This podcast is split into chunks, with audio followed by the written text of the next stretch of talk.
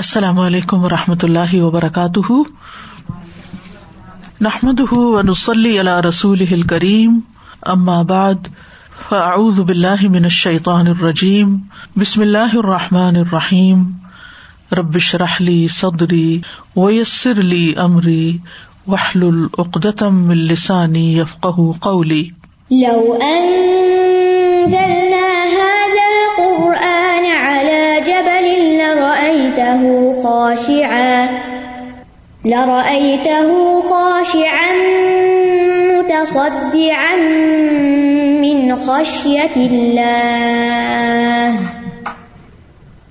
وتلك الأمثال نضربها للناس لعلهم يتفكرون. امثال القرآن پروگرام کے سلسلے میں آج ہم منافق کے ظاہری حلیے کی مثال کے بارے میں پڑھیں گے، جس کا ذکر سورۃ المنافقون کی آیت نمبر 4 میں آتا ہے. ارشاد باری تعالیٰ ہے، وَإِذَا رَأَيْتَهُمْ تُعْجِبُكَ أَجْسَامُهُمْ وَإِن يَقُولُوا تَسْمَعْ لِقَوْلِهِمْ كأنهم خشب مسندة يحسبون كل صيحة عليهم هم العدو فاحذرهم قاتلهم الله أنا يؤفكون. اور جب آپ انہیں دیکھیں تو آپ کو ان کے جسم خوش نما لگیں، اور اگر وہ باتیں کریں تو آپ ان کی باتیں سنتے رہ جائیں. گویا کہ یہ ٹیک لگائی ہوئی لکڑیاں ہیں. یہ ہر بلند آواز کو اپنے ہی خلاف سمجھتے ہیں. یہی حقیقی دشمن ہے، بس ان سے محتاط رہیے. اللہ انہیں غارت کرے، یہ کہاں سے پھیرے جاتے ہیں. یہ مثال سورۃ المنافقون میں آئی ہے. یہ پوری صورت منافقین کے حالات کو بیان کرتی ہے اور ان کے افعال سے خبردار کرتی ہے. صورت کے آغاز میں اللہ تعالیٰ فرماتے ہیں، اذا جاءك المنافقون قالوا نشهد انك لرسول الله والله يعلم انك لرسوله والله يشهد ان المنافقين لكاذبون. اے محمد صلی اللہ علیہ وسلم، جب منافق آپ کے پاس آتے ہیں تو کہتے ہیں، ہم گواہی دیتے ہیں کہ بے شک آپ یقیناً اللہ کے رسول ہیں، اور اللہ جانتا ہے کہ بے شک آپ یقیناً اللہ کے رسول ہیں، اور اللہ گواہی دیتا ہے کہ بے شک منافق قطعاً جھوٹے ہیں، یعنی ان کی یہ گواہی بھی جھوٹی ہے. اللہ تعالیٰ اس کو قبول نہیں کرتا. انہوں نے اپنی قسموں کو ڈھال بنا لیا ہے، بس انہوں نے لوگوں کو اللہ کے راستے سے روکا ہے. بے شک کتنا برا ہے وہ جو وہ عمل کر رہے ہیں. یہ اس وجہ سے کہ وہ ایمان لائے، پھر انہوں نے کفر کیا تو اللہ نے ان کے دلوں پر مہر لگا دی، لہذا وہ سمجھتے ہی نہیں. فہم لا یفقہون. تو یہاں بھی آپ دیکھ رہے ہیں کہ منافقین کی خصوصیات بتائی جا رہی ہیں، جن میں پہلی یہ کہ ان کے اندر ایمان ہی نہیں ہے، یہ ایمان سے خالی ہیں، ان کے ایمان کا دعویٰ قطعاً جھوٹا ہے، اور یہ قسمیں کھا کر دوسروں کو دھوکہ دیتے ہیں اور لوگوں کو اللہ کے راستے سے روکتے بھی ہیں. تو ان کے اس رویے کی وجہ سے اللہ تعالیٰ نے ان کے دلوں پہ مہر لگائی ہے. اس کے بعد یہ مثال بیان ہوئی ہے.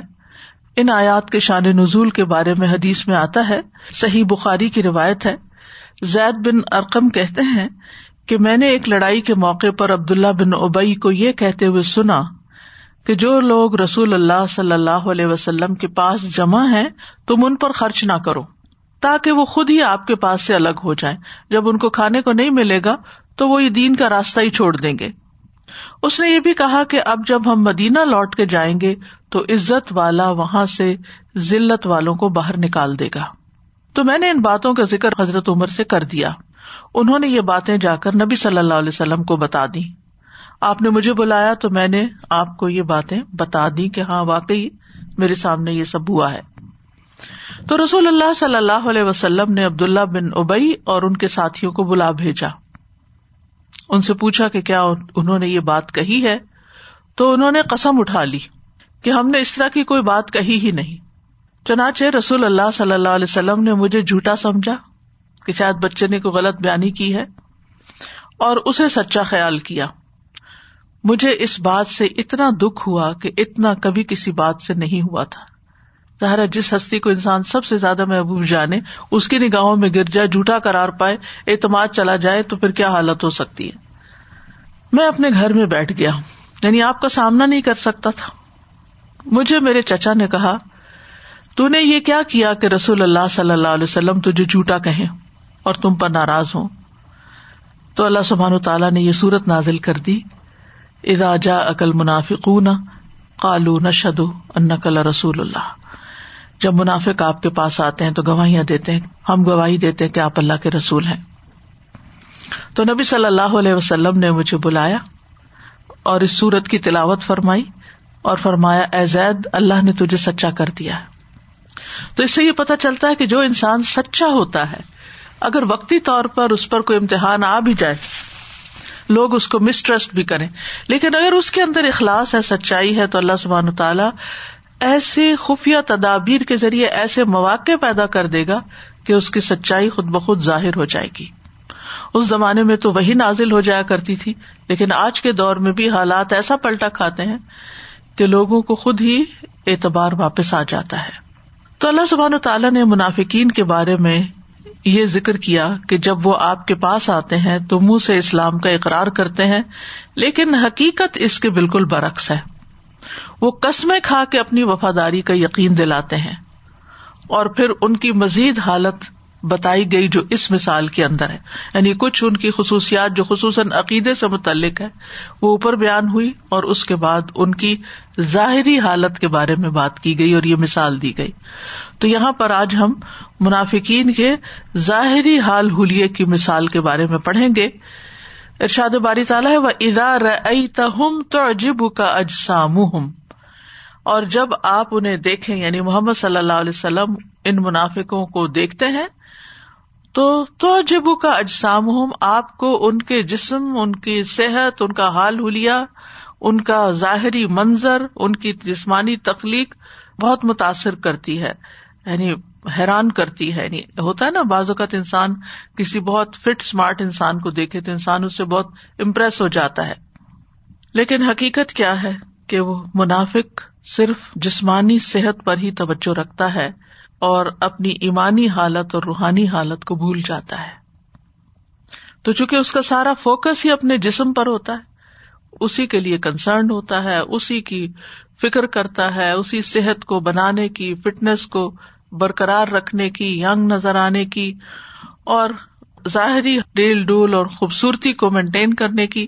تو پھر جس چیز پر انسان کی توجہ ہوتی ہے اور جس چیز کے لیے وہ ورک آؤٹ کرتا ہے, جس چیز کے لیے وہ محنت کرتا ہے, اس کا نتیجہ بھی اللہ تعالیٰ دنیا میں دکھا دیتے ہیں. انسان جو ہے اس کے اندر تین چیزیں بڑی اہم ہیں, جن میں سے سب سے ٹاپ پر اس کی روح ہے. روح نہ ہو تو انسان میت ہے, مردہ ہے. دوسری چیز انسان کی عقل ہے, جس کی وجہ سے انسان کو دوسرے سارے حیوانات پر فوقیت بخشی گئی ہے. یعنی ایک انسان کی روح اور دوسرے انسان کی عقل. روح نہ ہو تو انسان مردہ ہے, عقل نہ ہو تو انسان کا حال خراب ہے. یعنی انسان ہی نہیں, وہ بالکل بے سمجھی والی حرکتیں کرے گا. اور تیسری چیز انسان کا جسم ہے, جو تھرڈ پرائرٹی, یعنی پرائرٹی میں نمبر 3 آتا ہے. اور جسم کی اصل کیا ہے؟ مٹی ہے. انسان کو مٹی سے بنایا گیا, اور اس کی غذا بھی مٹی سے ہی آتی ہے, کھانا پینا اور دیگر چیزیں. تو لوگوں میں سے اکثریت کا حال ہر دور میں یہی رہا ہے کہ وہ اپنی روح کی والدگی اور اس کی نشو نما اور اس کی ترقی پر توجہ نہیں دیتے, اپنی عقل کو بڑھانے کی فکر نہیں کرتے, گہرائی میں جا کر نہیں سوچتے. ان کی زندگی کی سب سے بڑی اہم مشغولیت ان کے جسم سے متعلق ہوتی ہے, کہ جس میں ان کا کھانا پینا اور صحت اور علاج معالجہ اور ورزش اور جسمانی صحت سے متعلق جتنی چیزیں ہیں وہ اسی کے بارے میں زیادہ کنسرن رہتے ہیں, کیونکہ انسان اپنے آپ کو اسی اعتبار سے دوسروں کے سامنے پیش کرتا ہے. انسان کی روحانی حالت کیا ہے, ایمانی حالت کیا ہے, اندر کا اطمینان کیسا ہے, اس کا لطف صرف آپ خود ہی اٹھا سکتے ہیں, خود ہی جائزہ اس کا لے سکتے ہیں. اسی طرح عقل ایسی چیز ہے کہ جو آپ کو گرو کرنے میں، ایک میچور انسان، ایک سمجھدار انسان بننے میں مدد دیتی ہے، جس کے لیے انسان اپنے علم میں اضافہ کرتا ہے، چیزوں کو ایکسپلور کرتا ہے، غور و فکر کرتا ہے، تدبر کرتا ہے، اور اس کا کچھ حصہ انسان کو خود فائدہ دیتا ہے لیکن دوسروں کو بھی اس سے کچھ فائدہ پہنچتا ہے۔ تیسری چیز انسان کا جسم ہے۔ اگر جسم خوبصورت ہوتا ہے تو دور سے کوئی بات نہ بھی کرے، کوئی عقل کی بات نہ کرے، کوئی روحانی بات نہ بھی کرے، تو انسان اس کا ظاہری حال، حلیہ، لباس دیکھ کر اس سے متاثر ہو جاتا ہے۔ تو بہت سے لوگ اس سے دھوکہ کھا جاتے ہیں اور وہ صرف ظاہری زیب و زینت ہی کے پیچھے اپنے وقت کا، زندگی کا، جوانی کا ایک بڑا حصہ گزار دیتے ہیں۔ تو یہاں جو منافقین کا حال بتایا گیا یا ان کے بارے میں جو خبر دی جا رہی ہے وہ بھی یہی ہے کہ وہ روح اور عقل کے اعتبار سے اپنے بارے میں غافل ہیں، جبکہ تیسرا جو ان کے مادی پہلو ہے، جسمانی پہلو ہے، اس کی طرف بہت توجہ دیتے ہیں اور خوب کھا پی کر اور عیش و عشرت اور آرام دے کر اپنے آپ کو خوبصورت پیش کرتے ہیں۔ تو فرمایا وَإِذَا رَأَيْتَهُمْ تُعْجِبُكَ أَجْسَامُهُمْ، یعنی اے رسول کریم صلی اللہ علیہ وسلم، جب آپ ان منافقوں کو دیکھتے ہیں تو آپ کو ان کے جسم اچھے لگتے ہیں۔ یعنی انسان کو ہر خوبصورت چیز اٹریکٹ کرتی ہے، تو یہ کوئی بری بات نہیں ہے کہ انسان اچھی چیز کو دیکھے اور اس سے انسپائر ہو۔ تو یعنی کہ نبی صلی اللہ علیہ وسلم کو بھی جو اچھی چیزیں ہوتی تھیں وہ اچھی لگتی تھی۔ تو فرمایا کہ جب آپ دیکھتے ہیں تو آپ کو واقعی اچھے لگتے ہیں کہ بڑے خوبصورت لوگ ہیں، بڑے اچھے لوگ ہیں، کیونکہ مدینہ میں بھی نفاق میں اکثر لوگ وہ مبتلا تھے جو خوشحال تھے، مالدار تھے، اور اسی وجہ سے وہ پورے کے پورے اسلام میں داخل نہیں ہوتے تھے، کیونکہ ان کو ڈر یہ تھا کہ اگر ہم پورے اسلام کی طرف آ جائیں گے تو ہمیں تو بہت کچھ اللہ کے راستے میں دینا پڑے گا، جان بھی، مال بھی، اور بہت قربانیاں کرنی پڑیں گی، صبح سویرے اٹھنا پڑے گا نماز کے لیے، راتوں کو جاگنا پڑے گا، اور بہت سے کام کرنے پڑیں گے، صدقہ خیرات دینا پڑے گا۔ تو اس چیز سے وہ کتراتے تھے۔ تو اکثر منافقین جو تھے وہ خوشحال لوگ تھے، صاحب حیثیت تھے، انفلوئنشل لوگ تھے، ظاہری دنیاوی اعتبار سے بہت ہوشیار، چالاک اور ترار لوگ تھے، دنیاوی فائدوں کو خوب سمجھتے تھے، اور ان کی یہ خوشحالی ہی اور مال کی ہرس ہی ان کے نفاق کا باعث تھی۔ اور ان میں سے خاص طور پر جو ان کا سردار تھا، عبداللہ بن ابی، یہ معاشی لحاظ سے بھی ان کا رئیس تھا، یعنی بڑا تھا، دیکھنے میں بھی بڑا خوبصورت تھا، لمبے قد والا اور بہت خوبصورت جسم کا مالک۔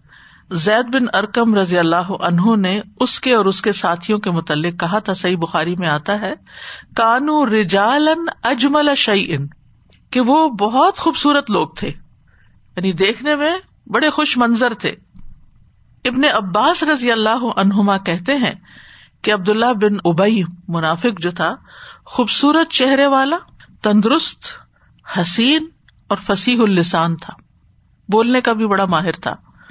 پس جب وہ بات کرتا تو نبی صلی اللہ علیہ وسلم اس کی بات کی طرف متوجہ ہوتے تھے۔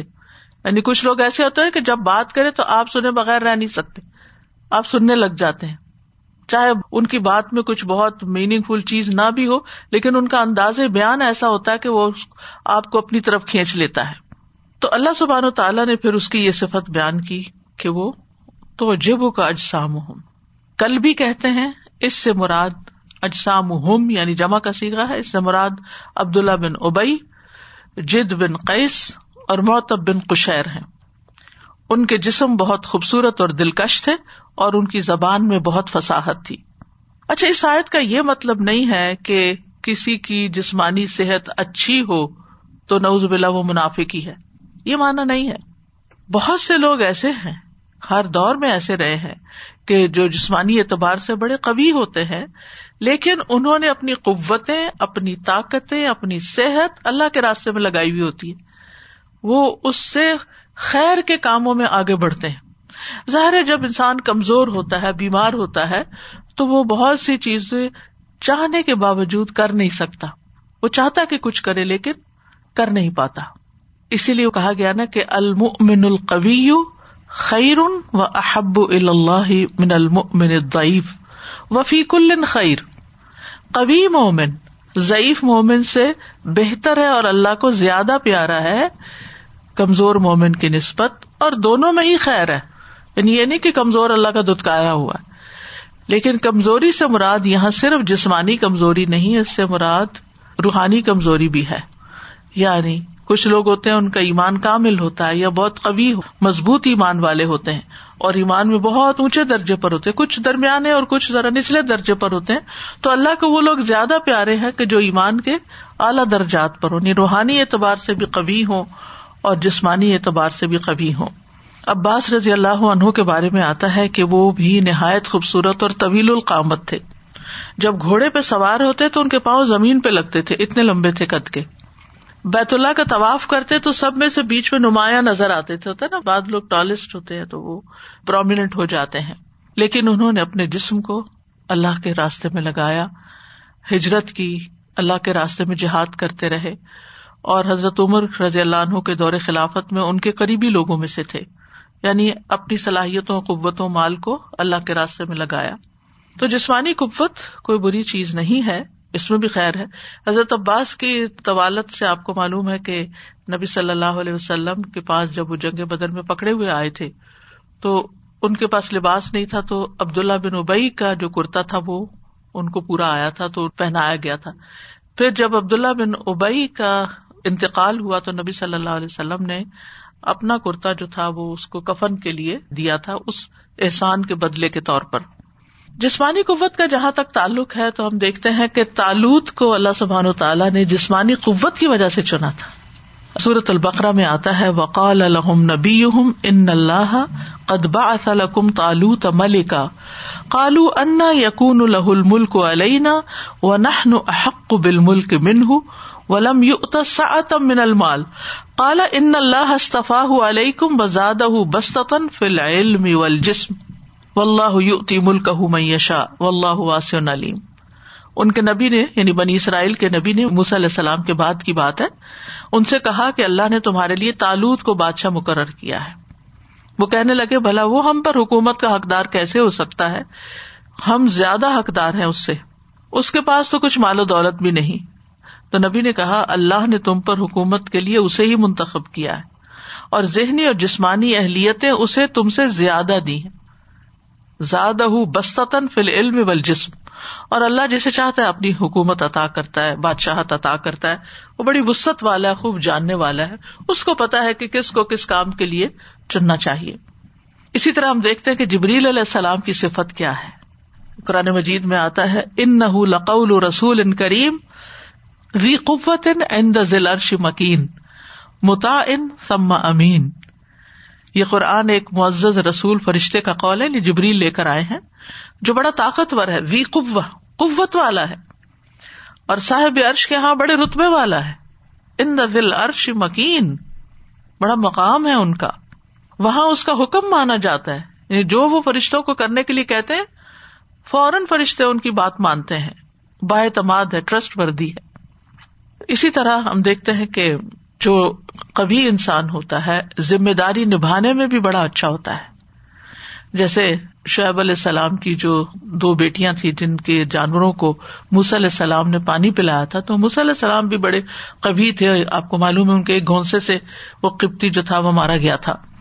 تو ان کی بیٹیوں نے جب آ کے اپنے والد کو بتایا کہ کس طرح کسی اجنبی شخص نے ان کی مدد کی ہے, اور پھر یہ سفارش کی کہ آپ اس کو ہی کام پر رکھ لیں تاکہ ہمارا جھنجٹ ختم ہو, ہم عورتیں باہر نہ نکلیں تو کوئی آپ مزدور رکھ لیں. اور انہوں نے موسیٰ علیہ السلام کے بارے میں جب ریکمینڈیشن دی تو ساتھ ہی کہا ان خیر من استاجرت القوی الامین, کہ بہترین آدمی جسے آپ اجرت پر رکھنا چاہیں وہی ہو سکتا ہے جو طاقتور اور امین ہو. دو خوبیاں ان میں, یعنی ایک خاتون کے اندر بھی اللہ نے سمجھ ڈالی کہ کسی کو ہائر کرنے کے لیے کیا کرائیٹیریا ہونا چاہیے, کیا دیکھا جانا چاہیے, جس کے اندر کام کی طاقت بھی ہو, وہ کام جو اس کے سپرد کیا جائے وہ کر بھی لے, اور دوسرا یہ کہ ٹرسٹ وردی ہو, کیونکہ جس کو انسان کام دیتا ہے پھر اگر وہ خائن ہو تو وہ دھوکہ دے جاتا ہے, کام پورا نہیں کرتا. اور بہترین انسان وہ ہے جو اللہ کے راستے میں نکلے اور کسی خوف و خطر کی پرواہ نہ کرے, بزدلی کا مظاہرہ نہ کرے, یعنی روحانی اور قلبی اعتبار سے بھی مضبوط دل کا ہو. سیدنا ابو ہریرہ سے روایت صحیح مسلم میں ہے, رسول اللہ صلی اللہ علیہ وسلم نے فرمایا بہترین زندگی اس شخص کی زندگی ہے جو اپنے گھوڑے کی باگیں تھامے, اس کی پشت پر بیٹھ کر اللہ کی راہ میں محو پرواز ہوتا ہے، جہاں کسی خوف و خطرے کی خبر سنتا ہے تو موت اور شہادت کو اس کے مقام پر تلاش کرنے کو لپکتا ہے، یعنی جان کی بھی پرواہ نہیں کرتا، جو کرنے کا کام ہوتا ہے اس کو کر گزرتا ہے۔ اور حضرت عمر دعا کیا کرتے تھے، اے اللہ میں تیری بارگاہ میں شکایت کرتا ہوں فاجروں کے طاقتور ہونے کی اور قابل بھروسہ لوگوں کے کمزور ہونے کی، یعنی جو ٹرسٹ وردی ہیں ان میں قوت نہیں، وہ کام کے قابل نہیں ہے، ویسے بہت مخلص ہیں، سنسیئر ہیں، اچھے ہیں، لیکن کوئی کام دو تو وہ نہیں آتا ان کو کرنا، وہ نہیں کر سکتے۔ اور دوسری طرف وہ لوگ جو دین میں نہیں، اللہ کے نافرمان ہیں، ان کی قوتیں اور صلاحیتیں اتنی بڑی ہوئی ہیں کہ وہ بہت کچھ کر جاتے ہیں۔ اور یہ ریشو اس زمانے میں بھی تھا اور آج بھی ہم دیکھتے ہیں کہ دنیا کے لیے لوگ کیسی کیسی محنت کر جاتے ہیں، کتنی قوت لگا جاتے ہیں، لیکن جب کسی کو دین کا کوئی کام دیا جائے تو اس کے لیے انتھک کوشش نہیں ہوتی، یعنی اپنی جان کھپانے والی بات نہیں ہوتی، جان لگانے والی بات نہیں ہوتی۔ یعنی کچھ لوگ بہت اچھے ہوتے ہیں، اخلاق کے اچھے ہیں، نرم مزاج ہیں، ساری کوالٹیز ہیں، لیکن کام نہیں جانتے ہوتے، تو پھر کس فائدے کے؟ وہ اپنی ذات کے لیے تو فائدہ مند ہے لیکن وہ دین کے لیے بہت فائدہ مند نہیں، تو اسی لیے حضرت عمر اس طرح دعا کرتے تھے۔ مطلب یہ تھا کہ اللہ مجھے القوی الامین عطا کرے، لوگ کہ جن سے میں حکومت کا کام لے سکوں۔ پھر فرمایا وَإِن يَقُولُوا تَسْمَعْ لِقَوْلِهِمْ، نہ صرف یہ کہ ان کا ظاہری حال حلیہ اچھا ہے، بلکہ یہ کہ جب وہ بات کرے تو آپ ان کی باتیں سنتے رہ جائیں، یعنی گفتگو کا انداز بڑا اچھا ہے، کلام کی فصاحت و بلاغت ہے، ووکیبلری، الفاظ کا چناؤ، باتوں میں شیرینی، جب بات کرے تو آپ ان کو بالکل سچا سمجھیں، اتنی کنونسنگ پار، اور آپ کو لگے کہ یہ بات کرتے چلے جائیں۔ یعنی کچھ لوگ ہوتے ہیں نا، جب وہ بات کرتے ہیں تو انسان بوجھل ہوتا ہے، یعنی ان کی بات بوجھ لگتی ہے کہ بس جلدی ختم کرو، کہ پریشرائزڈ فیل کرتا ہے انسان اور مزہ نہیں آتا ان سے بات کر کے۔ لیکن کچھ لوگ ایسے ہوتے ہیں کہ جب وہ بولتے ہیں تو دل چاہتا کہ بولتے چلے جائیں، تو یہاں ان کا بھی یہی حال تھا۔ بظاہر وہ اسلام کی باتیں کرتے، اسلام کی موافقت، اسلام کی خدمت کی اور اسلام کی خوبصورتی کی، لیکن جب عملی میدان میں آتے تو کہیں نظر نہیں آتے تھے، یا آتے بھی تو خرابیاں کرتے تھے، لوگوں میں پھوٹ ڈالتے، فتنہ فساد برپا کرتے۔ تو یہاں ان کی ایک اور علامت بتا دی گئی کہ وہ کیسے لوگ ہیں، اور اس چیز سے بھی انسان کو محتاط رہنا چاہیے، کیونکہ سورۃ صف کے شروع میں جو مثال ہم نے کل پڑھی تھی اس میں بھی آتا ہے کبر مقتن عند اللہ ان تقولوا ما لا تفعلون، اللہ کو بڑا غصہ دلانے والی، اللہ کے نزدیک بڑی سخت ناپسندیدہ بات ہے کہ جو تم کہو پھر وہ کرو نہیں، یعنی زبان کے غازی ہو لیکن عمل کے میدان میں فیل، تو یہ چیز اللہ تعالیٰ کو پسند نہیں۔ یعنی بعض اوقات ہوتا ہے نا کہ کچھ لوگ باتوں میں بہت مبالغہ کرتے ہیں، اور اتنی آپ کی مدد کی یا آپ کے ساتھ چلنے کی بڑی بڑی باتیں کرتے ہیں، دعوے کرتے ہیں، لیکن جب آپ ان کو چھوٹا سا بھی کام دیں تو آئیں بائیں شائیں کرنے لگتے ہیں، اور کوئی نہ کوئی عذر بہانے تلاش کر لیتے ہیں، اور کوئی نہ کوئی کہانی سنا دیتے ہیں کہ پھر آپ رہ جاتے ہیں، اور پھر جب کوئی موقع آتا ہے پھر بڑی بڑی باتیں کرتے ہیں۔ تو یہ جو کیفیت ہے اس سے بھی انسان کو نکلنا چاہیے کہ جو کر سکتا ہے صرف اس کی کمٹمنٹ کرے، اور جو نہیں کر سکتا اس کے بارے میں زیادہ بات بھی نہ کرے۔ پھر یہاں پر جو مثال دی گئی کہ وہ ہیں کیسے، ان کی جسمانی حالت کیا ہے، کأنہم خشب مسندہ، یہ ہے مثال دی گئی ان کی، گویا کہ وہ چنی ہوئی لکڑیاں ہیں۔ خشب کا لفظ جو ہے یہ خشبہ کی جمع ہے، اور خشب کو خشب بھی پڑھا گیا ہے ایک قرأت میں، اور اس وزن کی یہ جمع بہت کم آتی ہے۔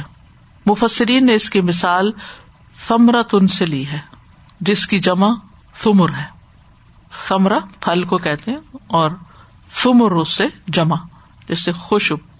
اور مسندہ، سند کا مطلب ہوتا ہے کہ سہارا لینا، اور یہ باب تفعیل سے اسم مفعول ہے۔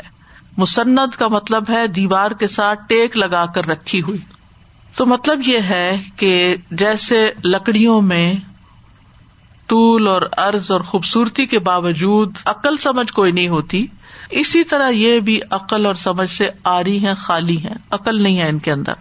جب یہ آپ کی مجلس میں آئیں اور دیوار کے ساتھ پیچھے ٹیک لگا کے بیٹھ جائیں، اور بظاہر یہ نظر آئے کہ یہ بہت کچھ سن رہے ہیں، سمجھ بھی رہے ہیں، لیکن جب اٹھتے ہیں تو کیا کہتے ہیں؟ ایک دوسرے کی طرف دیکھ کے کہتے ہیں یہ آج کیا بات ہوئی تھی. یعنی ان کا نہ اس میں دل ہوتا نہ دماغ ہوتا نہ ان کی توجہ ہوتی ہے اور نہ ہی وہ وہاں کچھ سیکھنے کے لیے آتے ہیں. وہ تو صرف حاضری لگانے آتے ہیں کہ اگر ہم زیادہ غیر حاضر رہے تو لوگ ہم پہ شک کریں گے کہ شاید یہ مسلمان ہی نہیں, کیونکہ انہوں نے مسلمانوں کی کامیابیوں سے فائدہ اٹھانا تھا. تو بظاہر خوبصورت ہیں لیکن خیر سے خالی ہیں, بیکار ہیں, نفع سے خالی ہیں. زمخشری ایک مفسر ہے, وہ کہتے ہیں کہ آیت کا مطلب یہ ہے کہ حسین و جمیل, جسیم و عریض ہونے کے باوجود ان سے کسی نفع کی توقع نہیں, کیونکہ جو کارآمد لکڑی ہوتی ہے نا, یا وہ کسی دروازے میں لگ جاتی ہے یا کسی الماری میں لگ جاتی ہے یا اس سے کوئی فرنیچر بن جاتا ہے, تو وہ فائدہ مند لکڑی ہے, چاہے لکڑی میں عقل سمجھ نہیں بھی پھر بھی فائدہ دیتی ہے. لیکن دیوار کے ساتھ اسی لکڑی کو ٹیک لگا کے رکھ دیا جاتا ہے جو سکھانے کے لیے یا کہ جلا دیں گے بعد میں, یا یہ ہے کہ اس سے کوئی فوری فائدہ نہیں ہو رہا ہوتا. تو منافقین کی اکثریت کا یہی حال تھا, کأنہم خشب مسندہ, یعنی خشب سے مراد کھجور کے تنے بھی لیے گئے ہیں, یعنی کھجور کے کھڑے ہوئے درخت جو ہیں ان سے بھی تشبیہ دی گئی ہے, کیونکہ وہ دیکھنے میں خوبصورت نظر آتے ہیں لیکن کھجور کا تنا عام درختوں کے تنے کی طرح اتنا فائدہ مند نہیں ہوتا, ہوتا اسٹریٹ ہے اور اس کے اندر ڈیزائن بھی ہوتا ہے, ایک خوبصورتی بھی ہوتی ہے, گرینڈر ہوتی ہے, ایک دیکھنے میں بھلا محسوس ہوتا ہے. لیکن اگر آپ کھجور کے تنے کو کاٹیں اور کاٹ کے آپ اس سے کوئی فرنیچر بنانا چاہیں, کوئی کھڑکی میں لگانا چاہیں کچھ, تو آپ اس کو نہیں لگا سکتے, وہ فائدہ نہیں دیتا. تو ایک قول یہ ہے کہ یہ کھجور کے تنوں جیسی لکڑی ہے جو کام نہیں آتی زیادہ. دوسری بات یہ کہی گئی کہ ان کو کھوکھلی لکڑی کے تختوں کے ساتھ تشبیہ دی گئی ہے. کھوکھلی لکڑی جیسے سیوی لگی ہوتی ہے, سیوی کہتے ہیں اس کو, دیمک کو, کہ وہ اندر سے کھائی بھی ہوتی. کبھی آپ نے دیکھا ہوگا جن دروازوں کو یا جن لکڑیوں کو دیمک لگ جاتی ہے, وہ بظاہر دیکھنے میں بڑی خوبصورت نظر آ رہی ہوتی ہے, پالش کی ہوئی, فرسٹ کلاس, لیکن جب آپ ان کے اوپر کوئی دباؤ ڈالتے ہیں اور جب وہ ٹوٹتی ہے تو حیران ہو جاتے ہیں کہ اندر تو کچھ بھی نہیں تھا. کراچی وغیرہ میں آپ نے دیکھا ہوگا کہ اکثر گھروں میں اگر ووڈن فلور ہو یا دروازے لکڑی کے ہوں تو ان کو دیمک لگ جاتی اور وہ کھوکھلے ہو جاتے, اور جب ان کو ریپلیس کیا جاتا ہے تو ان کی حالت دیکھ کے حیرانی ہوتی ہے کہ یہ کیا کھڑا تھا, یہ تو گرنے والا تھا, اگر اب اس کو نہ اتارا جاتا تو یہ سب کچھ گر جاتا. یعنی نہ وہ کوئی بوجھ اٹھاتے ہیں, لیکن ہاں دیکھنے میں جب تک ان کا اندر نظر نہیں آتا دیکھنے میں وہ خوبصورت ہی نظر آ رہے ہوتے ہیں. تو منافقین بھی دیکھنے میں خوبصورت نظر آ رہے ہوتے ہیں لیکن یہ ہے کہ اندر سے بالکل کھوکھلے ہیں, ایمان سے خالی اور روحانی طور پر بالکل بیکار. تیسرا معنی یہ بھی کیا گیا ہے کہ نہ وہ خیر کی بات سنتے ہیں نہ قبول کرتے ہیں, یعنی دیوار کے ساتھ رکھی ہوئی لکڑیوں کے ساتھ اس لیے تشبیہ دی گئی ہے کہ جیسے لکڑی سے آپ بات کریں تو اس کو نہ کوئی سمجھ آتی ہے اور نہ ہی وہ کوئی جواب دیتی ہے اور نہ ہی وہ کچھ آپ کسی کام آتی, وہ جہاں آپ نے کھڑا کر دیا نا, جہاں ہے وہیں ہے, سالہ سال تک بھی وہیں رہیں گی. یہ الگ بات ہے کھوکھلیوں کے گرے گی ٹوٹ جائیں گی. سلیمان علیہ السلام جنوں سے جب کام لیتے تھے تو عصا کے سہارے کھڑے ہوتے تھے, اور آپ جانتے ہیں سب قرآن مجید میں یہ واقعہ بیان ہوا ہے کہ ان کی موت کی خبر جنوں کو بھی نہیں ہوئی, حتیٰ کہ ان کی جو عصا تھا اس کو جب دیمک نے کھا لیا تو وہ عصا گر گیا, ٹوٹ گیا, اور پھر تب جنوں کو پتہ چلا کہ سلیمان علیہ السلام تو فوت ہو چکے ہیں. تو مطلب یہ ہے کہ تین وجوہات کی بنا پر ان کو چنی ہوئی لکڑیوں سے تشبیہ دی گئی. ایک بظاہر خوبصورتی, جیسے پالشڈ دروازے اور فلور لیکن اندر سے کھایا ہوا. دوسرے باطن میں خرابی, اندر گھن لگا ہوا, کھوکھلے. اور تیسرے حق کی بات نہ سننا نہ قبول کرنا, اور یہ تینوں چیزیں تھیں ان کے اندر.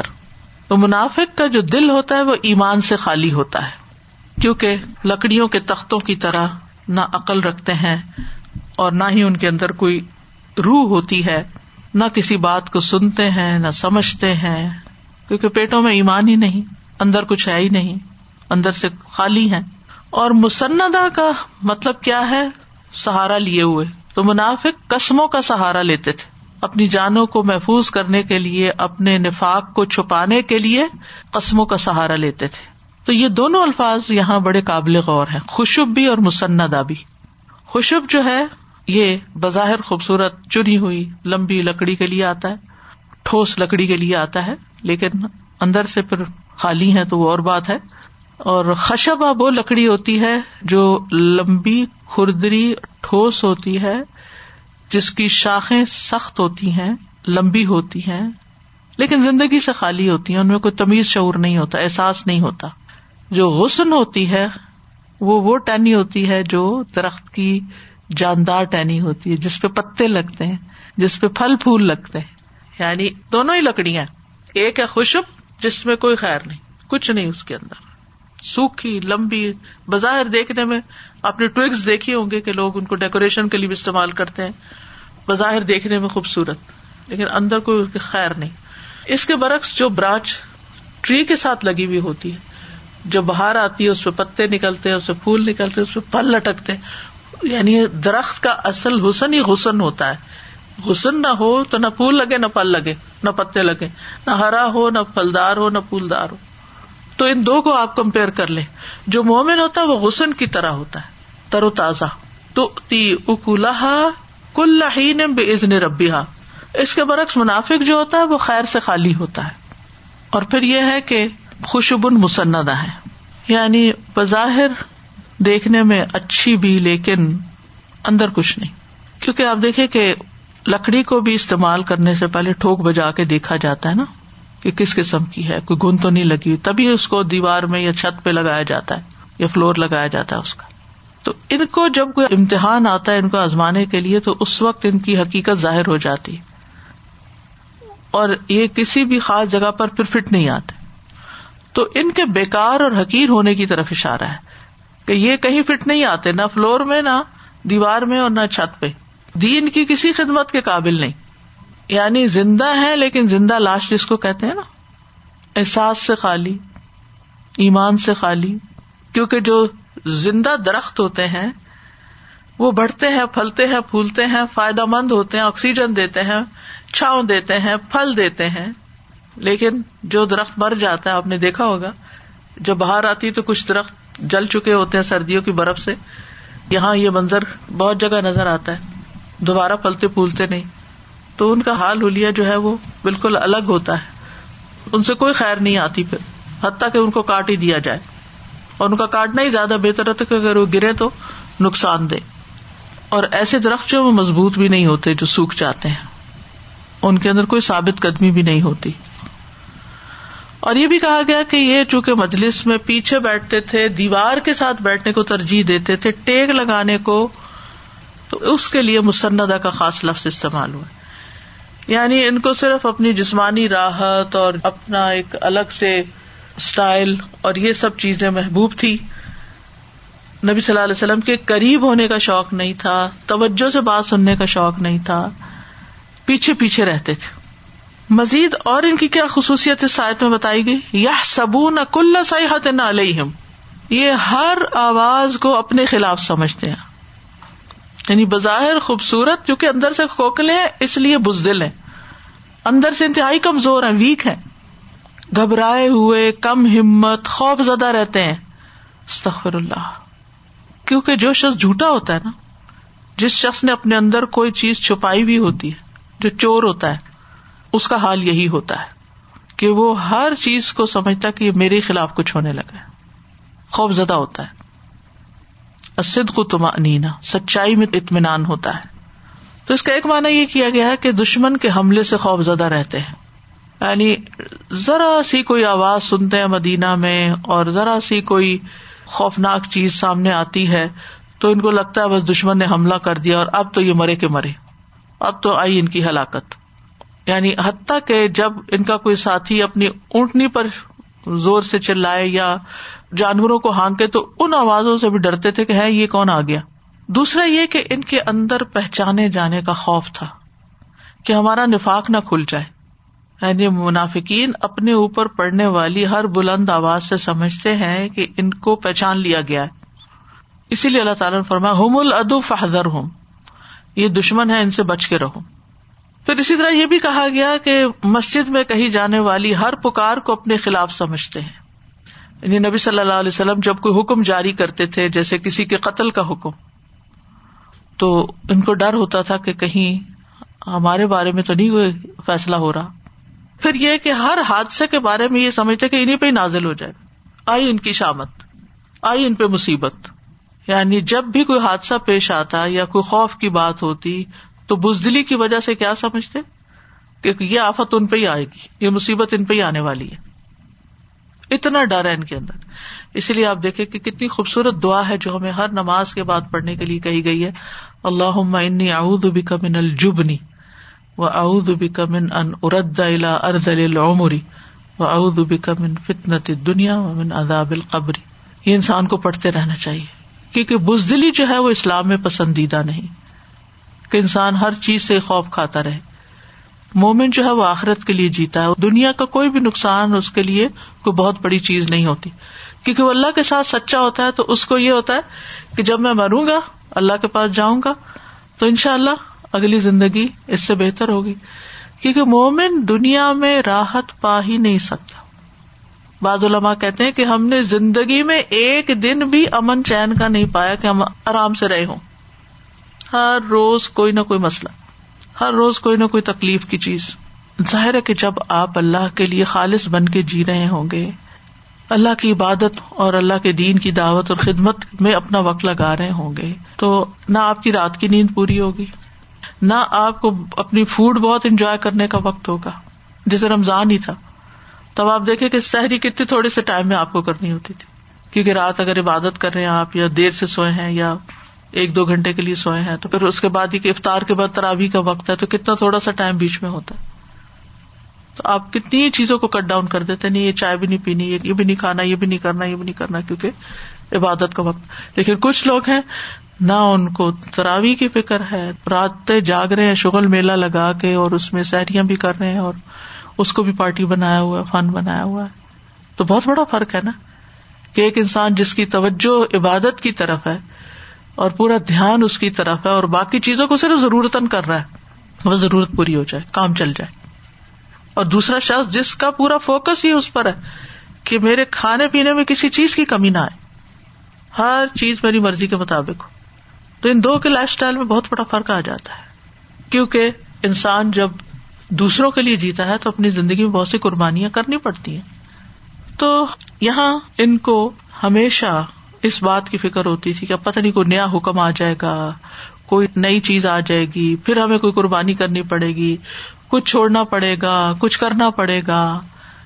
مومن کے لیے اللہ کا ہر حکم خوشی کا حکم ہوتا ہے کہ الحمدللہ ہمیں گائیڈ لائن ملی, ہمیں رہنمائی ملی, ہم اور کیا کریں, ہم اور کیا کریں. وہ کبھی بھی اس بات سے نہیں تھکتا کہ جو کر رہا ہے وہ اس پہ کافی ہے. ایمان والوں کا حال یہ ہوتا ہے کہ جو وہ کر رہے ہوتے ہیں وہ کہتے ہیں اس سے زیادہ کچھ کرنے کا مل جائے, اور کیا کریں کہ اللہ کو راضی کر دیں. وہ ہر وقت کوئی نہ کوئی نیکی کرنے کی تلاش میں لگے رہتے ہیں. پھر اسی طرح یہ بھی کہا گیا کہ لشکر میں دی جانے والی ہر آواز سے یہ خوف زدہ ہوتے تھے.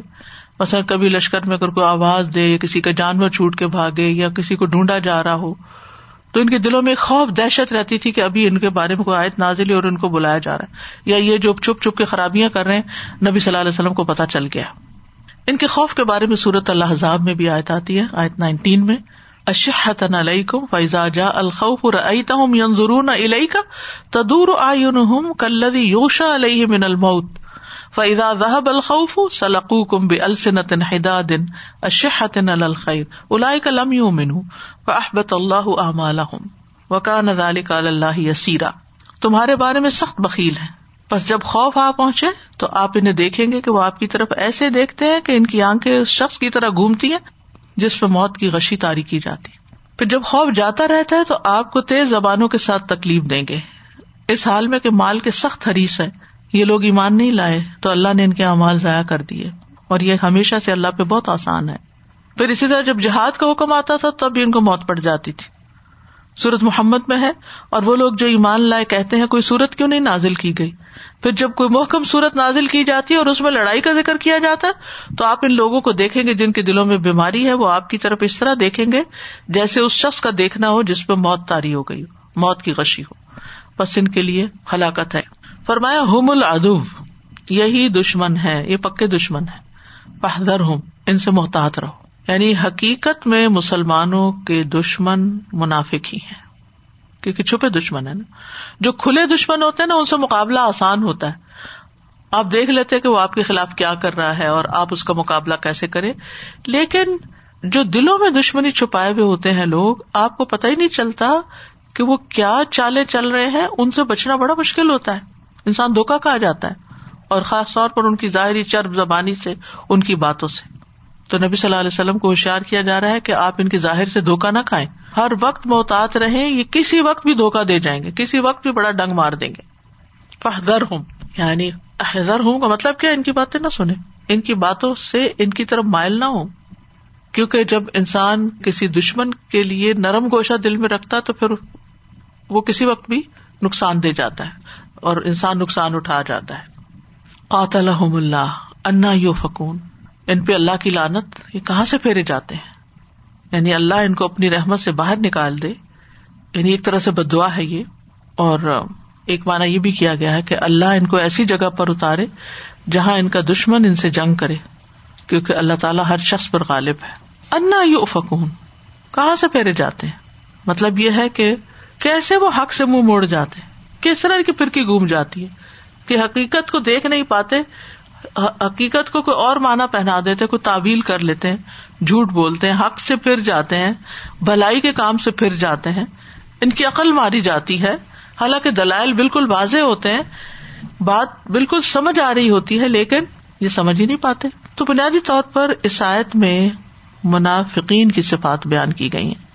قرآن مجید میں دیگر مقامات پر بھی ان کی کچھ صفات بیان ہوئی ہیں، جس سے سورت محمد میں آتا ہے وَلَتَعْرِفَنَّهُمْ فِي لَحْنِ الْقَوْلِ، آپ انہیں بات کے انداز سے ہی ضرور پہچان لیں گے کہ یہ مخلص لوگ نہیں ہیں. ان کی باتوں سے ہی آپ کو سینس ہو جائے گی کہ یہ جو اتنی بڑی بڑی باتیں کرتے ہیں اور کام کے وقت کہیں غائب ہو جاتے ہیں تو یہ سنسیئر لوگ نہیں ہیں. گفتگو میں بڑے ماہر ہیں. ابو عثمان نہدی کہتے ہیں میں حضرت عمر کے پاس تھا، وہ لوگوں سے بات کر رہے تھے. انہوں نے اپنے خطبے میں فرمایا کہ رسول اللہ صلی اللہ علیہ وسلم نے فرمایا مجھے اپنی امت پر سب سے زیادہ ڈر اس منافق کا ہے جو زبان آور ہوتا ہے، پھر یہ کہ باتیں بہت کرتے ہیں.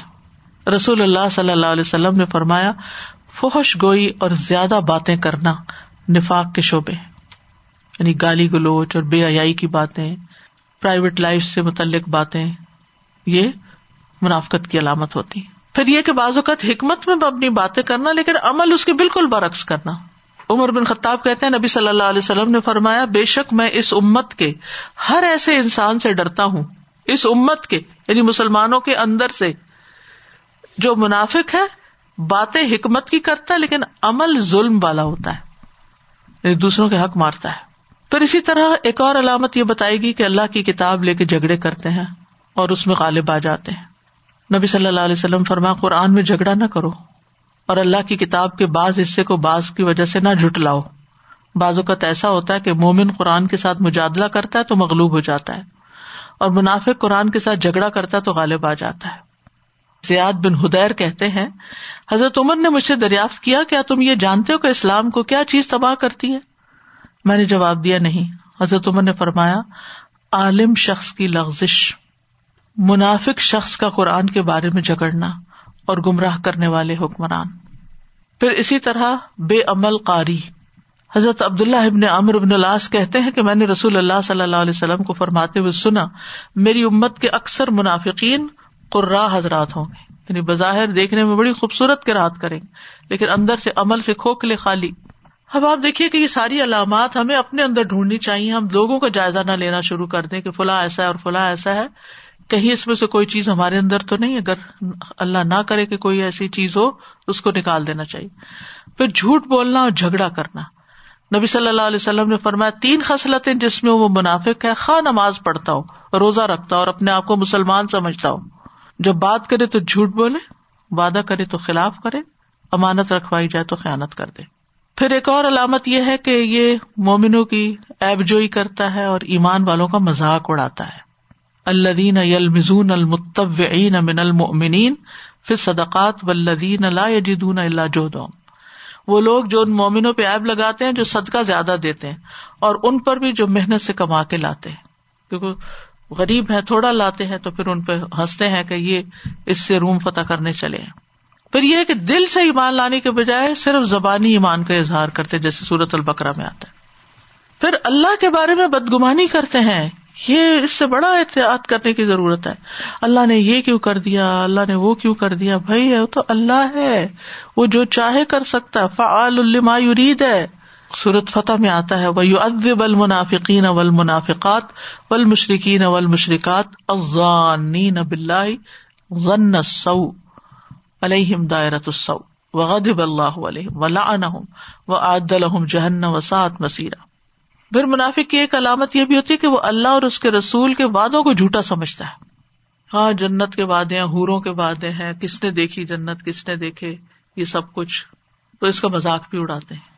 تو تم لوگ ہر چیز آخرت پہ چھوڑ دیتے ہو, آخرت کس نے دیکھی, کل کس نے دیکھا, یعنی جو وعدے اللہ اور اس کے رسول نے کیے ہیں گویا وہ ایسی باتیں ہیں, نعوذ باللہ. پھر لوگوں سے چھپتے ہیں, لوگوں سے ڈرتے ہیں, اللہ سے نہیں ڈرتے. سورۃ نساء میں آتا ہے یستخفون من الناس ولا یستخفون من اللہ, وہ لوگوں سے چھپتے ہیں اور اللہ سے نہیں چھپتے, حالانکہ وہ ان کے ساتھ ہوتا ہے جب وہ رات کو اس بات کا مشورہ کرتے ہیں جسے وہ پسند نہیں کرتا. پھر نماز سے پیچھے رہتے ہیں. عبداللہ بن عمر فرماتے ہیں ہم دیکھتے تھے کہ نماز سے کوئی بھی پیچھے نہیں رہتا سوائے اس منافق کے جس کا نفاق ظاہر ہو یا وہ بیمار ہو, جبکہ جو بیمار ہوتا وہ بھی دو آدمیوں کے سہارے چلتا نماز پڑھنے آ جاتا. قرآن مجید میں بھی آتا ہے نا وَإِذَا قَامُوا إِلَى الصَّلَاةِ قَامُوا كُسَالَىٰ, کہ جب وہ نماز کی طرف آتے ہیں تو سستی کے مارے آتے ہیں. وَلَا يَذْكُرُونَ اللَّهَ إِلَّا قَلِيلًا, اور نماز میں اللہ کو تو تھوڑا ہی یاد کرتے ہیں. فجر اور عشاء کی نماز ان پہ خاص طور پر بھاری ہوتی ہے. عصر نماز بھی لیٹ کر کے پڑھتے ہیں, سورج کو دیکھتے رہتے ہیں, جب وہ زرد ہو جاتا ہے تو پھر دو چار ٹھونگے مار لیتے ہیں اور اللہ کو بہت یاد نہیں کرتے, بس تھوڑا سا ہی. بہت زیادہ کھاتے ہیں. فرمایا بے شک مومن ایک آنت میں کھاتا اور کافر یا منافق 7 آنتوں میں. نیکی سے روکتے ہیں, برائی کا حکم دیتے ہیں, مال و دولت میں بخل کرتے ہیں. المنافقون والمنافقات بعضهم من بعض یأمرون بالمنکر, برائیاں پھیلاتے ہیں اور برائیوں کا حکم دیتے ہیں. وینہون عن المعروف, نیکی سے روکتے ہیں. ویقبضون ایدیہم نسوا اللہ فنسیہم ان المنافقین هم الفاسقون. پھر حرص اور طمع اور بے صبری کا مظاہرہ کرتے ہیں. منہم من یلمزک فی الصدقات, ان میں سے کچھ وہ ہیں جو آپ پر صدقات کے بارے میں تان کرتے ہیں, پھر اگر انہیں اس میں سے کچھ دے دیا جائے تو خوش ہو جاتے ہیں, اگر نہ دیا جائے تو ناراض ہو جاتے ہیں. بد اخلاق بھی ہیں. 2 خصلتیں ایسی ہیں جو منافق میں جمع نہیں ہوتی, اچھا اخلاق اور دین کی سمجھ, یہ دونوں سے غاری ہیں. پھر 2 رخی شخصیت, کسی کے پاس جا کے کسی طرح بات کرنا اور کسی اور کے پاس بالکل الٹ ہو جانا. جھوٹی تعریفیں چاہنا. وَيُحِبُّونَ أَن يُحْمَدُوا بِمَا لَمْ يَفْعَلُوا, یہ بھی نفاق کی علامت ہوتی ہے کہ انسان یہ تمنا کرے کہ جو کام اس نے کیا ہی نہیں اس پہ اس کی تعریف ہو جائے. پھر بدترین عورتوں کی مثال دی گئی, وہ جو اپنی زیب و زینت ظاہر کرنے والی ہیں, اکڑنے والی ہیں. ایسی منافق عورتیں اور ان میں سے کوئی بھی جنت میں داخل نہیں ہوگا مگر سرخ چونچ اور سرخ پیر والے کبے کی طرح بہت کم. پھر منافق کے اندر بہت ریاکاری بھی ہوتی ہے. ریاکاری کو منافقین کی خصلت بتائی گئی. یراؤن الناس, لوگوں کو دکھاوا کرتے, یعنی کیا چاہتے ہیں کہ ان کے کارنامے لوگ جانیں, ان کو اس کی بڑی خواہش ہوتی ہے. اندر اخلاص کچھ نہیں ہوتا. عبادت اس لیے کرتے کہ لوگوں کو پتہ چل جائے اور لوگ تعریف کریں کہ یہ بڑا عبادت گزار ہے. پھر اسی طرح اپنے حال حلیے سے, اپنی آواز سے, اپنی چیزوں سے یہ ظاہر کرتے ہیں کہ وہ عبادت کر کر کے تھک چکے ہیں, آج ان کا روزہ ہے. یعنی یہ ایک طرح سے خفیہ ریاکاری ہوتی ہے. ایسی حرکتیں کرنا, چاہے زبان سے کچھ نہ کہے لیکن عمل سے ظاہر کرنا, بڑے عبادت گزار ہیں بھائی. پھر اسی طرح ایسا لباس, وضاقتہ جس سے بڑے نیک اور پاک نظر آئے, بس مخصوص قسم کے لباس پہن کے لوگوں پر اپنے تقویٰ کا روب چاڑنا, جبکہ اصل میں دل نہ ہو ایسے لباس پہننے کا, لیکن ایسی مجلس میں جانا جہاں اس کی ضرورت ہو تو لوگوں کو بڑا اچھا نیک دکھائی دینا, عام زندگی میں اس کا کوئی اہتمام نہ کرنا. پھر اسی طرح آیات اور احادیث اس لیے یاد کرنا کہ لوگوں کو امپریس کر سکیں کہ دیکھیں کتنی آیتیں یاد ہیں ان کو, تو بڑے عالم ہیں. پھر اسی طرح لوگ دیکھیں تو لمبا رکوع اور لمبے سجدے کرنا, بڑے طریقے سے نماز پڑھنا. اسی طرح حج, روزہ, ان اعمال میں بھی ریاکاری کرنا.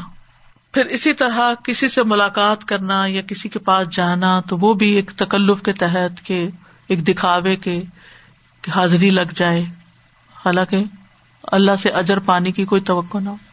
جب کوئی شخص اللہ کی خاطر کسی سے ملاقات کے لیے جاتا ہے تو اللہ اس سے راضی ہو جاتا ہے، اللہ اس سے خوش ہو جاتا ہے. لیکن اگر کسی کے دل میں یہ ہے کہ میں اس لیے جاؤں تاکہ لوگوں کو بتاؤں، دوسرے کو بتاؤں کہ دیکھو مجھے تم سے بڑی محبت ہے اس لیے میں آیا ہوں تمہارے پاس، حالانکہ اندر کچھ نہ ہو، بھائی نہیں ہے تو نہ بولیں، ہے تو ضرور بتائیں، کیونکہ اگر ہو تو یہ بھی حکم ہے کہ دوسرے کو بتاؤ کہ مجھے محبت ہے تم سے، چاہے وہ عمل سے ظاہر کرو، چاہے وہ زبان سے کرو، یہ کیسے بھی. پھر اسی طرح آرٹیفیشل تواضع، ویسے انتہائی غصے کا ہونا، گھر میں بدتمیز اور بد اخلاق ہونا، یہ باہر لوگوں سے جھک جھک کے ملنا، دوہرا رویہ تاکہ لوگ تعریفیں کریں کہ کتنا اچھا انسان. بعض اوقات ایسا ہوتا ہے کہ کوئی عورت اپنے شوہر کی شکایت کرتی کہ گھر میں بڑے بچوں کو مار پیٹ کرتے ہیں، یہ بدتمیزی کرتے، ابیوز کرتے، تو دوست کہتے ہیں ہم تو یقین ہی نہیں کرتے کیونکہ ہمارے پاس تو اس سے اچھا اخلاقی کسی کا نہیں. پھر اپنی نیکیوں پہ تعریف چاہنا، یعنی ہر عمل کو اس طرح شو کرنا کہ بس لوگ جو ہیں وہ تعریف کریں. تو یاد رکھیے کہ ان ساری حرکتوں کا انجام بڑا خوفناک ہے. ایسے لوگوں کو نہ اللہ ہدایت دیتا ہے اور پھر دردناک عذاب کی بشارت بھی دیتا ہے. دنیا میں بھی ان پہ لعنت کی گئی اور ان کے اعمال کو برباد کر دیا گیا، ان کو توبہ کی بھی توفیق نہیں ملتی، پھر پل صراط پر ان کا نور بجھ جائے گا، قیامت کے دن یہ اللہ کو سجدہ نہ کر سکیں گے، ان کی پشت تختے کی طرح ہو جائے گی. قیامت کے دن منافق کی اعلانیہ تذلیل ہوگی، لوگوں کے سامنے بلا کے بتایا جائے یہ ہے وہ لوگ جنہوں نے اللہ پہ جھوٹ باندھا تھا، جہنم کے سب سے نچلے درجے میں ہوں گے. قبر میں بھی وہ کیا کہیں گے، لا ادری مجھے نہیں پتا، کہ میں نے سنا تھا لوگوں سے تو میں بھی وہی کہہ دیتا تھا، مجھے پتا نہیں ہے، دین کی سمجھ نہیں تھی، بس سنی سنائی باتیں. تو کرنے کا کام یہی ہے کہ ہم اپنے باطن پر توجہ کریں، اپنے ایمان کو پرکھیں، اپنے اعمال پر غور کریں، اپنی باتوں میں سچے ہوں، اپنی طاقتیں اللہ کے رستے میں لگائیں، اور اپنے بارے میں نفاق سے ڈرتے رہیں. یہ بھی ایمان کی علامت ہوتی ہے کہ اپنے بارے میں نفاق سے ڈریں، اور منافقین کے بارے میں پڑھیں، جانیں، اور ان جیسے اعمال سے پرہیز کریں. تو اللہ سبحانہ وتعالی ہمیں اس سے محفوظ رکھے. اللہم انی اعوذ بک من العجز والکسل والجبن والبخل والحرم والقسوۃ والغفلۃ والعیلۃ والذلۃ والمسکنۃ، واعوذ بک من الفقر والکفر والفسوق والشقاق والنفاق والسمعۃ والریاء. اللہم انی اعوذ بک من عمل الشیطان وسیئات الاحلام فانہا لا تکون شیئا. اللہم انی اعوذ بک من النفاق. اللہم انی اعوذ بک من الفقر والکفر. اللہم احسنت خلقی فاحسن خلقی. اللہم زیننا بزینت الایمان وجعلنا ھداۃ مہتدین. یا رب العالمین، ہمارے باطن کو ہمارے ظاہر سے بھی زیادہ اچھا کر دے. یا رب العالمین، ہم صرف گفتار کے غازی نہ ہوں، کردار کے غازی بھی ہوں. یا رب العالمین، ہم اپنے نیک اعمال کو ظاہر کرنے کی بجائے صرف تیری خاطر چھپانے والے بن جائیں کہ اس پر تجھی سے اجر چاہیں. اللہ ہمارے اندر سے خود غرضیوں کو دور کر دے، ظاہر داریوں کو دور کر دے، فخر، حسد، غرور اور موقع پرستی اور ان چیزوں کو ہمارے سے دور کر دے. اللہ ہمارے اندر کی خرابیوں کو دور کر دے، ہم ایسے گندے انڈے نہ ہوں جو اوپر سے تو خوبصورت نظر آئیں لیکن توڑا جائے تو اندر سے گند نکلے. یا اللہ ہمارے اندر کی گندگیوں اور میل کو دور کر دے. یا اللہ ہم نیکیوں کو پھیلانے والے بنے اور برائیوں سے روکنے والے بنے، بھلائیوں کی تعلیم دینے والے بنے اور خود بھی عمل کرنے والے بنے. یا اللہ ہمیں اپنی رحمت کے ساتھ اپنے مومن بندوں میں شامل کر لے، ہمارے اندر اپنا خوف پیدا کر دے. یا اللہ ہماری دلچسپی دنیا سے زیادہ آخرت کی ہو. اللہ ہماری دلچسپی لوگوں سے زیادہ تیری ذات کے ساتھ ہو. یا رب العالمین، ہمارے اندر اپنے آپ کو نمایاں کرنے کا شوق نہ رہے. یا اللہ ہم دنیا کے معمولی فائدوں کی خاطر اپنی آخرت کو برباد نہ کریں. یا اللہ آخرت کے بارے میں ہمیں سنجیدگی عطا فرما. اللہ ہمیں مصنوعی باتوں اور تصنع کی باتوں اور غیر حقیقی باتوں سے بچا لے. یا رب العالمین، ہمیں دوسروں کا مخلص ساتھی بنا. یا اللہ اپنی خاطر لوگوں سے محبت کرنے والا بنا. یا اللہ ہر طرح کی منافقت چھوٹی بڑی سب ہمارے اندر سے دور کر دے. یا رب العالمین، ہمیں صحابہ کرام اور ہدایت یافتہ لوگوں کے طریقے پر چلنے کی توفیق دے اور مغضوب علیہم اور ضالین کے طریقے پر چلنے سے بچا لے. ربنا تقبل منا انک انت السمیع العلیم وتب علینا انک انت التواب الرحیم وصلی اللہ تعالی علی خیر خلقہ محمد وعلی آلہ واصحابہ واہل بیتہ اجمعین برحمتک یا ارحم الراحمین. لو انزلنا هذا القرآن على جبل لرأيته خاشعا متصدعا من خشية الله وتلك الأمثال نضربها للناس لعلهم يتفكرون. استاذہ بہت ساری باتیں واقعی آپ نے صحیح کہا کہ جب ہم یہ منافقین کی کردار کی بات کرتے ہیں تو پتہ نہیں کہاں کہاں دماغ گھومنے لگتا ہے، لیکن پھر ہمیں پھر واپس اپنے ٹریک پہ آنا پڑتا ہے کہ خود کو دیکھو، نہ کہ دوسروں کو لیبل کریں کہ یہ تو یہی ہوگا. نمبر 2 یہ اگین یہ سمجھ آ رہی تھی کہ جو 2 فیس پیپل کا آپ نے کہا، تو ایک شیخ بتا رہے تھے کہ آدمی جو ہے وہ باہر اتنا اچھا بن رہا ہوتا ہے جیسے کہ ابو بکر، تو کہہ رہے کہ یہ تو باہر تو ابو بکر ہے مگر ابو جہل گھر میں جا کے بن جاتا ہے. تو لیکن وہ کوئی سمجھ نہ پائے اس کو کہ یہ ایسا بھی ہو سکتا ہے، ایون کہ اتنے دو رویے متضاد رویے، like it's two people, Abu Bakr and Abu Jahl. تو کون سا سوچے گا کہ یہ ٹھیک کہہ رہے ہیں بچے یا بیوی، کہ یہ ایسا ہی ہو جاتا ہے. اور آپ صلی اللہ علیہ وسلم نے تو یہ بھی مجھے یاد ہے کہ ایک حدیث میں تھا کہ ایسا شخص جو ہے جس کا اخلاق اچھے نہیں ہے اپنے گھر والوں کے ساتھ، وہ مطلب بدترین میں سے آتا ہے. اینڈ سیکنڈلی اگر ان سے کوئی خوف کھاتا ہے، گھر کے بچے ڈر جاتے ہیں، چھپ جاتے ہیں کہیں. اگر ایسا انسان باہر کتنی بھی اچھی باتیں کر لے کوئی فائدہ نہیں، لیکن اس نے اپنی تو آخرت کا کیا کیا اس نے. تو بس. اور دوسرا جب سٹارٹنگ میں آپ یہ بتا رہی تھیں جب اس کے بارے میں کہ they are like physically very like strong, اور تو آج ہم یہی دیکھتے ہیں کہ جو بھی آدمی ہے مسکولر بن رہے ہیں، بہت مسلز بنا کے، and they are coming on the T V, اور اپنے آپ کو میڈیا پہ لا رہے ہیں کہ وی آر سم تھنگ، اور اس کے لیے اتنی محنت کی جاتی ہے کہ کوئی مسٹر کینیڈا بننا چاہ رہا ہے تو مسٹر یونیورس بننا چاہ رہا ہے. لیکن اگر آپ ان کے اخلاق اور ان کی دین کی بات کریں تو I don't think so it's anything over there. تو اتنی محنت صرف دنیا کو دکھانے کے لیے کہ میں دنیا بن جاؤں. نبی صلی اللہ علیہ وسلم نے فرمایا کہ جو اصل پہلوان وہ ہے جو غصے کے وقت اپنے نفس کو قابو کر لے، وہ ہے اصل اسٹرانگ، نہ کہ کشتی میں کسی کو پچھاڑ دے. ابھی تو یہی نظر آتا ہے میڈیا پہ کہ بس جو سب سے زیادہ طاقتور ہے وہ دیکھنے میں کون ہے. اور اسی سے کنٹینیوڈ کے فٹنس کے آپ دیکھ لیں بہانے سے کیا کیا چیزیں ہو رہی ہیں. سب سے زیادہ جو جگہ ہے جہاں سے فحاشی پھیلتی ہے وہ فٹنس کلبز ہو گئے، اور اس کے بہانے سے ابھی آپ دیکھیں یوگا اور ایسی ایسی چیزیں جو کہ ہمارے دین میں بھی خلل پیدا کرنے والی اور ہمارے ایمان میں بھی خلل پیدا کرنے. ہم اس کی ڈیپتھ تک جاتے ہی نہیں، کیونکہ تینوں چیزیں آپ نے جیسے مینشن کی پرائیورٹی، جس میں روح، عقل اور جسم. عقل کو تو بالکل ہی آپ پیچھے چھوڑ دیں نا، سمجھتے ہی نہیں کسی چیز کو کہ یہ ہمارے دین میں تو نہیں یہ خرابیاں پیدا کریں یہ چیزیں، کہ اگر ہم یہ کرنے جا رہے ہیں. ایون کہ وہاں کے جو واش رومز ہیں یا وہ جو کلبز ہیں یا وہ جس طرح یوز کرتے ہیں وہ لوگ، اللہ معاف کر دے، مطلب کہ جس طرح کا لباس وہاں پہنا جاتا ہے، اور ان وہاں الاؤ نہیں کرتے کوئی آپ فل کورڈ آپ آئیں. خود وہ کہتے ہیں آپ کو کہ آپ انہیں یہ یہ پہن کے آنا ہے. اور بچے جو ہیں وہ بھی اپنے ماں باپ کو اتنی جلدی کنونس کر لیتے ہیں کہ ہم یہ فٹنس کلب ہی تو جا رہے ہیں، اور وہیں سے فساد شروع.